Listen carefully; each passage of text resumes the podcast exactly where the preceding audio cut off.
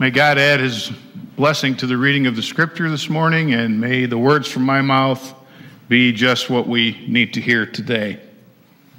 I forgot to mention an important birthday in, in our, my life and Shelley's life and the kids' life. Uh, Layla is going to be one year old. Layla is one of our dogs. She'll be one year, one year old this week. So we don't have to sing happy birthday to Layla. I don't think she'd know the difference anyway. But uh, there was a priest at a parochial school who wanted to talk to the kids about behavior in church. And so he asked them what rules their parents give them for going to a nice restaurant. He was leading up to, you know, we ought to behave ourselves even better in church than we do in a restaurant. And one kid said, Well, my, before we go to a restaurant, my parents always tell me, don't play with your food. And another child said, Don't be loud or disruptive. And there was one little boy who just sat there very quietly, and the priest said, What rule do your parents give you before you go out to eat? And the little boy said, Just one thing order something cheap. if you have children, you can relate. It's not easy being a parent, and sometimes it's not easy being a parent uh, in a restaurant with your children. We've had our moments, and some of you in this room have, have witnessed some of those moments, and so we can relate. I read about a lady who came home from the hospital with her second baby, and her sister came out to help her for a little while while she was, uh, as she brought home the newborn. And she, decided, she offered to stay for a few weeks. Well, mom had read up on sibling rivalry and had seen it before in other kids. And so she sort of uh, tried to stay extra vigilant uh, and watch out for her two year old daughter, Robin, for any signs of jealousy or, or any insecurity or uh, you know, any kind of rivalry with the new baby. But Robin just seemed to adore her little sister from the very first day. She loved to help feed the baby, and she even offered to share her toys with her. And after a few weeks, mom felt like they were doing fine, so she could do okay without her sister's help, and she told her she could go home if she'd like. Well, the day came for her sister to go home, and as she watched her walk out to the car to leave, she heard an unbelievable cry of distress. And she looked around, and here comes little Robin screaming out the front door Auntie, you forgot your baby. It was easy for Robin to adjust, you see, because she thought the new baby belonged to Auntie and was going to go home with her. Another family had a strange twist on the reality of sibling rivalry. There was a little boy named Brian who's older of two brothers. He said, I don't want a new baby. He was determined when his mother told him that we were gonna, they were going to have a new baby. He said, No, I don't want a new baby. Brian had been fine with his younger brother whose name was Damien when he was born. So his mom and dad were surprised that Brian was acting like, like this over a, a new baby. And they spent some time trying to convince him that a new baby in the family would be fun, you know, it, it was a good thing. And then when he got bigger, they could play together and all that. Well, Brian made a stand about this new baby and he said, Nope, I will not budge. I do not want a new baby. That's that. Well, they, as time went on, uh, got closer and closer, and one day she sat, mom sat him down and said, Look, I, I really need to know what's, what's the problem. Why don't you want a new baby? He says, Because I like Damien and I want to keep him. He thought they might have to, he might have to trade his brother Damien for the new baby. So the Bible tells us many stories about sets of siblings there was Cain and Abel, there was Isaac and Ishmael, there was Jacob and Esau, there was Joseph and his brothers, and there was Jesus and his brothers. There were the sons of Zebedee, uh, James and John, and Mary, Martha, Lazarus were all brothers and sisters. Some of these relationships turned out really well, some uh, not so well. Some had their rocky patches, but in the end turned it out turned out okay and turned out positive. But in almost all these relationships, one of the siblings became more well known than the other. And that was certainly true of the two brothers in today's story. In our gospel reading, we're introduced to two brothers, Andrew and Peter. Andrew was the first disciple that Jesus called. But for the rest of the New Testament, we really don't hear a lot about Andrew. He's overshadowed by his brother, Simon Peter. It's interesting that before Andrew was a disciple of Jesus, he was a disciple of John the Baptist. John was important in those days. John had disciples, people who followed him, people who studied under him and learned from him, just like Jesus did. We usually talk about how strange John the Baptist was. Some of you will recall Larry's portrayal a couple of years, a few years back, uh, of John the Baptist with his diet of locusts and wild honey and wearing skins and living in the desert. But John was considered by many people to be a prophet.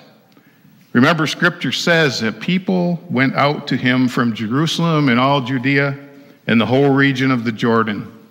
But, like Andrew, John lived in the shadow of another also, his younger cousin, Jesus. John's main role in life was to point out that someone greater than him was coming, and that's what he did. And one day, when Andrew was nearby, John the Baptist spotted Jesus, and he said, Behold, the Lamb of God, look, it's Jesus, the Lamb of God. And Andrew made a decision. He decided to leave John the Baptist and instead to follow Jesus. Andrew, I'm sure, appreciated John the Baptist and followed and, and went and followed Jesus, uh, appreciating all that John had done for him, but he needed more. And so that happens. We find something better. So we transfer our loyalty. So Andrew traded in John, I guess we could say, for Jesus. Pretty good trade. Reminds me of a book that was written years ago by a pastor who turned comedian. Some of you may know this name, maybe you won't. But his name was Grady Nutt. And he was a pretty funny guy. It was titled The Gospel According to Norton, this little story that he told. The Gospel According to Norton is a humorous but touching story about a young man, a fictional character named Norton, who, like Andrew, was a disciple of John the Baptist. Well, the first time Norton met John the Baptist, he couldn't believe John's appearance. He described him like this He said he wears a double breasted camel hair suit, wrong side out. He, he wore his platform high top sandals, teased hair, the whole works. The first night he met him was the beginning of a deep relationship, a deep friendship with John. Norton said, In only four days, I was coming early to get a front row rock when he had a gathering. I became an ardent follower. He was my hero, unique, distinctive, outspoken, honest. I tried more and more to be like him. Until one afternoon, Norton was with John when John baptized Jesus. Norton says he was amazed at John's attitude toward Jesus, at his strange statements like, Why am I baptizing you, Jesus? You should be baptizing me. And I'm not worthy to tie your shoes. He was amazed at John's sense of awe in Jesus' presence. Later, Norton hears that Jesus has a group of disciples following him further up the river. One night, he goes to scout out this new teacher and his followers. The first time he hears Jesus teach, it happens. Here was the Messiah that John had been preaching about. In just three visits, Norton says, he transferred his membership. Like Andrew, he left John the Baptist and became a follower of Jesus. But one day, Jesus asked Norton if he had seen John lately. Norton chuckled thinking about that crude former teacher of his. Jesus frowned. Then Jesus asked Norton why he was chuckling. Well, he said, he's still wearing that crazy camel hair suit, and he's still preaching until his throat hurts. And then he said a few other sarcastic things about John the Baptist. And at the, this point, Jesus, being disappointed with Norton, looked at him and said, Norton, do you know where you would be today if it weren't for John? Norton blushed, squirmed a little bit, looked down at the ground in shame, and he said, Yeah, probably still be hanging around the market stealing food. Jesus said, Exactly right. And at that point, Norton says Jesus taught him an important lesson that young idealists often find their Messiah and then spend their time belittling their forerunner, where they came from.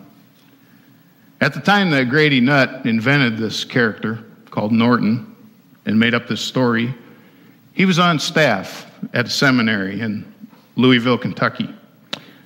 And he saw many young seminarians come in.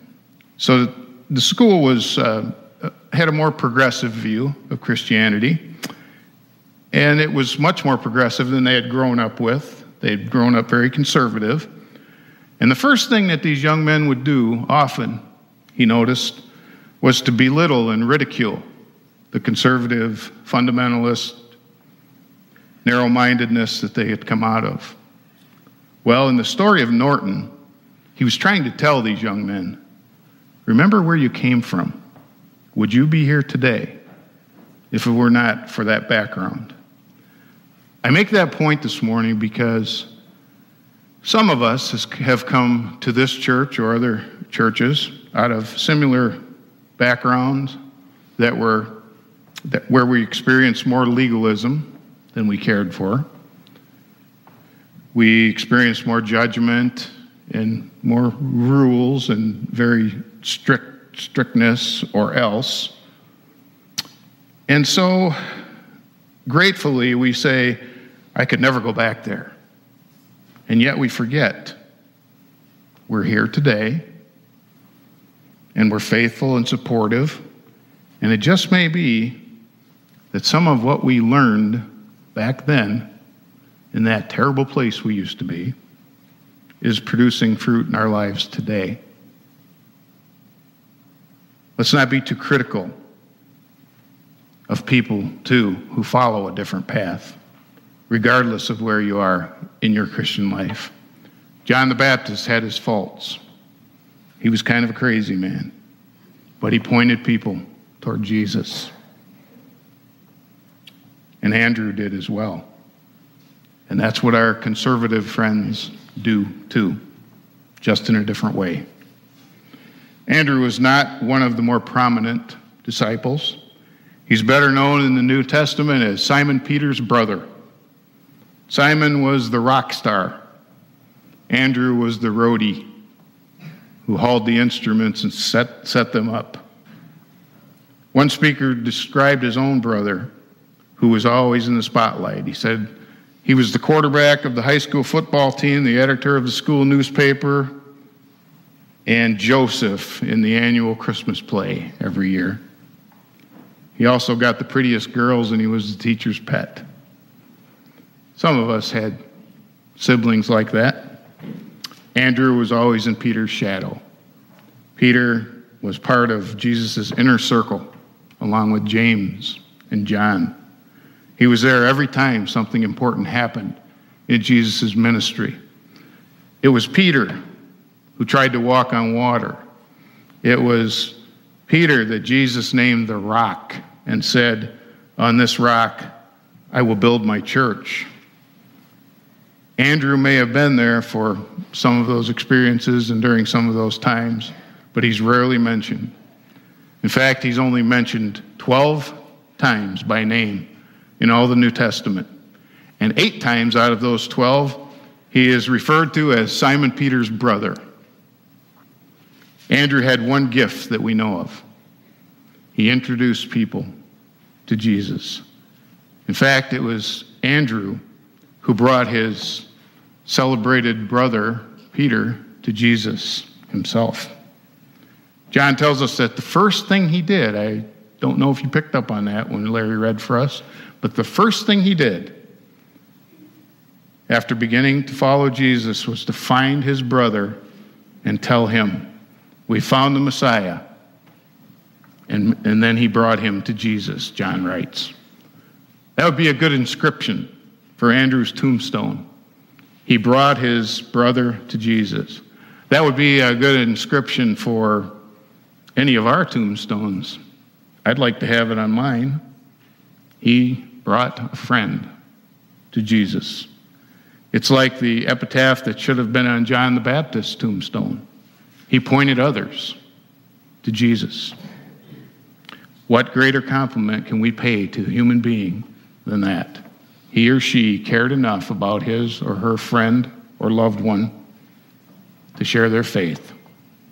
Some of us are uncomfortable about sharing our faith with other people. It's a fact that most people, and I have stated this before, and it's still true today, most people come to church because a friend invited them. They don't, become, don't, don't come because the pastor invited them to come. They don't come because they hear about what a fantastic preacher he is or she is. They don't come because uh, they, they've heard the music is great. None of that stuff. People come to church because they're invited by a friend. Yet, very few of us take the time to invite a friend or a loved one to church. I think it's ironic. If we did invite more people, there would be more people present in this room this morning. It's something to think about. Some of you are much more comfortable about sharing your faith with your actions more so than your words. And I understand that, and I think that's okay. But after you leave, I want you to think about something today. I want you to ask yourself, or better yet, prayerfully ask God if there is something that you can do today or sometime this week to point someone else, someone you know, someone you love, a friend, an acquaintance to Jesus this week. You might do so by just being a good neighbor. You might do it by talking with a family member and bringing up the subject of their faith. Do it in a loving way. You're not called to be a salesperson. Don't try to shove it down their throat. Don't try to be pushy or tell them that they're, they're, they're going to go to hell if they don't believe what you believe because that's nonsense. Do it in a loving way. Listen carefully to what they have to say. Answer honestly. Share your faith and what you've experienced. It doesn't have to be a heavy, heavy conversation. Here's an important truth you don't have to be a superstar to impact the lives of other people. Most of us are not superstars of the faith. That doesn't mean that we can't make a significant contribution to the kingdom of God by sharing our love for other people. There's an old African American spiritual that I love, and it was sung by a guy named George Beverly Shea, and it's called There is a Balm in Gilead. I don't know how many of you remember it or have ever even heard it, but it speaks to the Andrew, I think, in each of us. It starts like this There is a balm. No, I'm sorry, it doesn't start like that. It starts Sometimes I feel discouraged and think my work's in vain, but then the Holy Spirit revives my soul again. There is a balm in Gilead to make the wounded whole. There is a balm in Gilead to heal the sick soul. Is your soul sick today? Having a tough time? Y'all know what a balm is, right? Something to soothe you, something to soothe, soothe the hurt, make it feel better. There's a balm for us. That balm is God, that balm is Jesus. Another verse says, and I love this verse If you cannot preach like Peter, if you cannot pray like Paul, you can tell the love of Jesus and say he died for all. Andrew couldn't preach like his brother. He couldn't pray like the Apostle Paul. None of us can do that. But he could share the love of Jesus and he could point others to him. And so can you and I. Remember, I know that there are people in this room and people watching right now who are experiencing some painful things in their lives. And I want each of you to be, I just want to remind each of you that there is a relief for some of that pain. Not that it's all going to go away, but that if you will share your pain with others, other people who care about you, give me a call. I care. There are other people in this church that care. Give us a call. Text us, whatever.